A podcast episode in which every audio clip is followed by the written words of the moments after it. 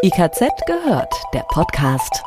Für Entdecker und Macher, für die IKZ-Community. Neueste Infos aus der Branche, Tipps für alles rund um Haustechnik, Fachplanung, Energie, Klima und mehr. IKZ, schon gehört? Herzlich willkommen. Ich freue mich, dass Sie wieder mit dabei sind. Hier ist die neue Ausgabe von IKZ gehört. Mit dabei sind Andrea und Dirk aus dem IKZ Podcast Team. Schönen guten Tag. Bei IKZ gehört bekommen Sie regelmäßig die wichtigsten Infos rund um Haustechnik, Klima, Energie, Fachplanung und mehr mit. Die Links und Quellen zum Thema finden Sie immer in den Fachmagazinen, wenn Sie zum Beispiel Details noch einmal nachschlagen möchten.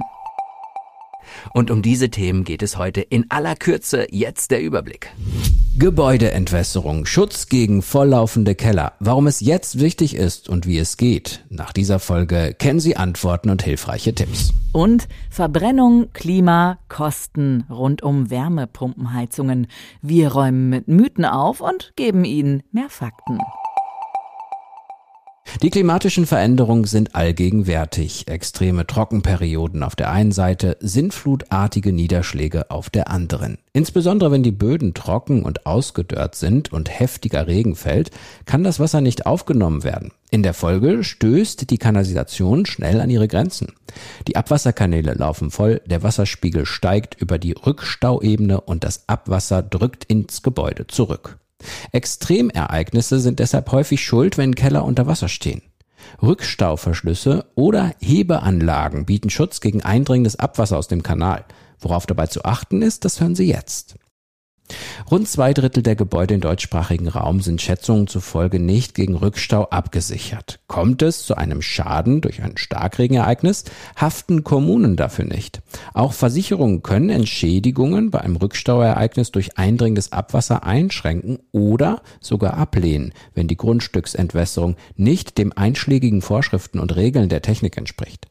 Doch wie sieht ein wirksamer Rückstauschutz überhaupt aus? Es gibt mehrere Varianten. Hebeanlagen beispielsweise sammeln unter der Rückstauebene, in der Regel die oberkante Straße, das anfallende Abwasser in einem Behälter. Ist der Behälter voll, wird das Wasser oberhalb der Rückstauebene und damit sicher in die Entwässerung geleitet. Hebeanlagen werden in einem Technikraum im Keller frei aufgestellt oder in die Bodenplatte verbaut. Ist es nicht möglich, ist ein Schacht mit Rückstauschutzvorrichtung vor dem Gebäude die Antwort. Die Alternative zu Hebeanlagen sind Rückstauverschlüsse, die es in unterschiedlichen Varianten gibt. Dabei wirkt der Rückstauverschluss wie ein Rückflussverhinderer. Während der normalen Entwässerung drückt das Abwasser zwei Pendelklappen auf und wird abgeleitet. Bei einem Rückstau dagegen sind die Klappen dicht verschlossen. So kann kein Wasser über den Bodenablauf in den Keller drücken. Rückstauverschlüsse können in die Grundleitung in Beton oder in eine freiliegende Abwasserleitung eingebaut werden. Es gibt auch Rückstausicherungen für einzelne Entwässerungsgegenstände wie etwa einem Waschbeckensiphon.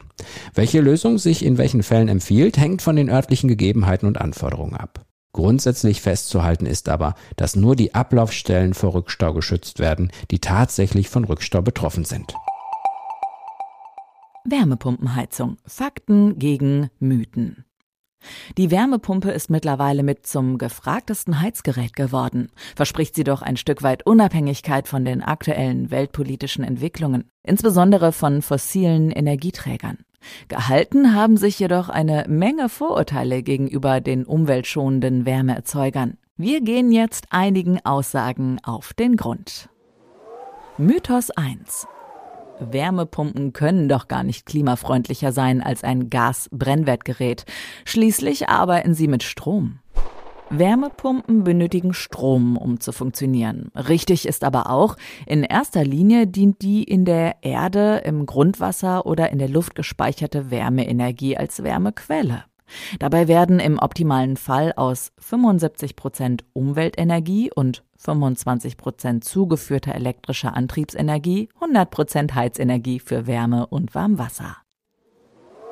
Mythos 2 im Altbau mit einer Wärmepumpe heizen? Dazu gibt es doch keine gesicherten Erfahrungen. Das ist falsch. Feldstudien des Fraunhofer Institutes zeigen, dass Wärmepumpen bei fachgerechter Planung und Ausführung auch im Altbau effizient arbeiten und in der Lage sind, die gewünschten Wohnraumtemperaturen bereitzustellen.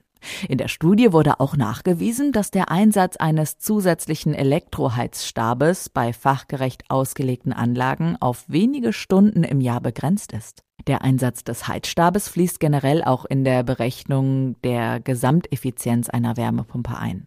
Die Studie ergab durchschnittliche Jahresarbeitszahlen von Luft-Wasser-Wärmepumpen von 3,1 und von Sohle-Wasser-Wärmepumpen von 4,1.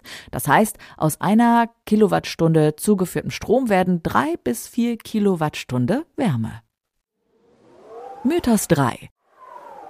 Vor dem Kauf werden geringe Stromkosten versprochen und anschließend verdreifacht sich die Stromrechnung. Derartige Einzelfälle gibt es tatsächlich. Sie beruhen aber nahezu ausschließlich entweder auf falschen Angaben zum jeweiligen Gebäude, zum Beispiel zur Dämmung, den eingesetzten Heizkörpern und so weiter, oder einer falschen Planung des Heiz- und Warmwasserbedarfs der Nutzer. Deswegen ist genauso wie die Anamnese bei einem guten Arzt das Vorabgespräch mit dem Wärmepumpen erfahrenen Fachhandwerker extrem wichtig für das wirtschaftliche Arbeiten der Wärmepumpen. Bei einer genauen Planung der Anlage lässt sich anhand der Rahmendaten sehr genau der künftige Energieverbrauch einer Wärmepumpe kalkulieren. Ist der wirtschaftliche alleinige Einsatz einer Wärmepumpe nicht sinnvoll, kann dann auch ein Hybridsystem, zum Beispiel bestehend aus Wärmepumpe und Holzheizung oder Gasbrennwerttechnik, eine Lösung sein. Mythos 4 mit einer Wärmepumpe heizen gut und schön, aber der Strom dafür stammt doch aus Atomkraft und der Verstromung von Braunkohle. Im Jahr 2000 stammten nur 6 Prozent des in Deutschland verbrauchten Stroms aus erneuerbaren Quellen.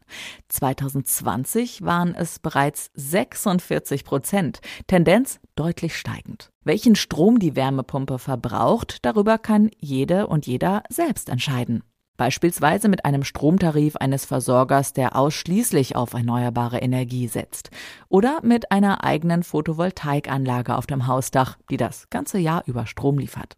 Damit macht man sich nicht nur ein Stück weit unabhängiger, sondern senkt auch dauerhaft und spürbar seine Stromkosten. Mythos Nummer 5 mit den typischen Heizkörpern im Altbau benötige ich höhere Temperaturen, als mir eine Wärmepumpe liefern kann. Ältere Heizanlagen mit den typischen Heizkörpern wurden früher in der Regel viel zu groß ausgelegt. Deswegen bietet die Heizleistung dieser Radiatoren oftmals genügend Reserven, um auch bei einer geringeren Temperatur in der Heizanlage noch die Wärmeleistung zu erbringen, die gebraucht wird, um einen Raum zu erwärmen. Bei Radiatoren sollte an den kältesten Tagen 55 Grad Celsius Vorlauftemperatur nicht überschritten werden, damit die Wärmepumpe wirtschaftlich arbeiten kann. Reicht die Fläche eines Heizkörpers nicht für die geringere Vorlauftemperatur aus, kann er auch durch einen Heizkörper mit einer größeren Wärmeleistung ersetzt werden. Mythos 6 die Effizienzwerte von Wärmepumpen sind vielfach schön gerechnet. In der Praxis sieht das ganz anders aus. Die Herstellerangaben zur Effizienz einer Wärmepumpe beziehen sich auf vorgegebene Normen und Richtlinien. Ziel ist, eine Vergleichbarkeit unterschiedlicher Geräte herstellen zu können. Eine Abweichung zwischen Theorie und Praxis ist aufgrund der Bedingungen in diesen Vorgaben nicht ungewöhnlich. So wird in den gesetzlichen Vorgaben zum Beispiel eine Raumtemperatur von 20 Grad Celsius angenommen, während in der Praxis mitunter Temperaturen von 22 Grad gewünscht werden. Auch der tägliche Verbrauch von Warmwasser beeinflusst natürlich den Verbrauch. Der gewünschte Komfort bestimmt den Verbrauch. Mit Schönrechnen hat das wenig zu tun. Also unser IKZ-Fazit. Wärmepumpen können auch im Bestand sinnvoll und effizient eingesetzt werden, wenn die Rahmenbedingungen stimmen. Eine sorgfältige Planung und Installation durch das Fachhandwerk ist dabei elementar. So viel erstmal von uns. Das war's für heute. Das war die neue Folge von IKZ gehört.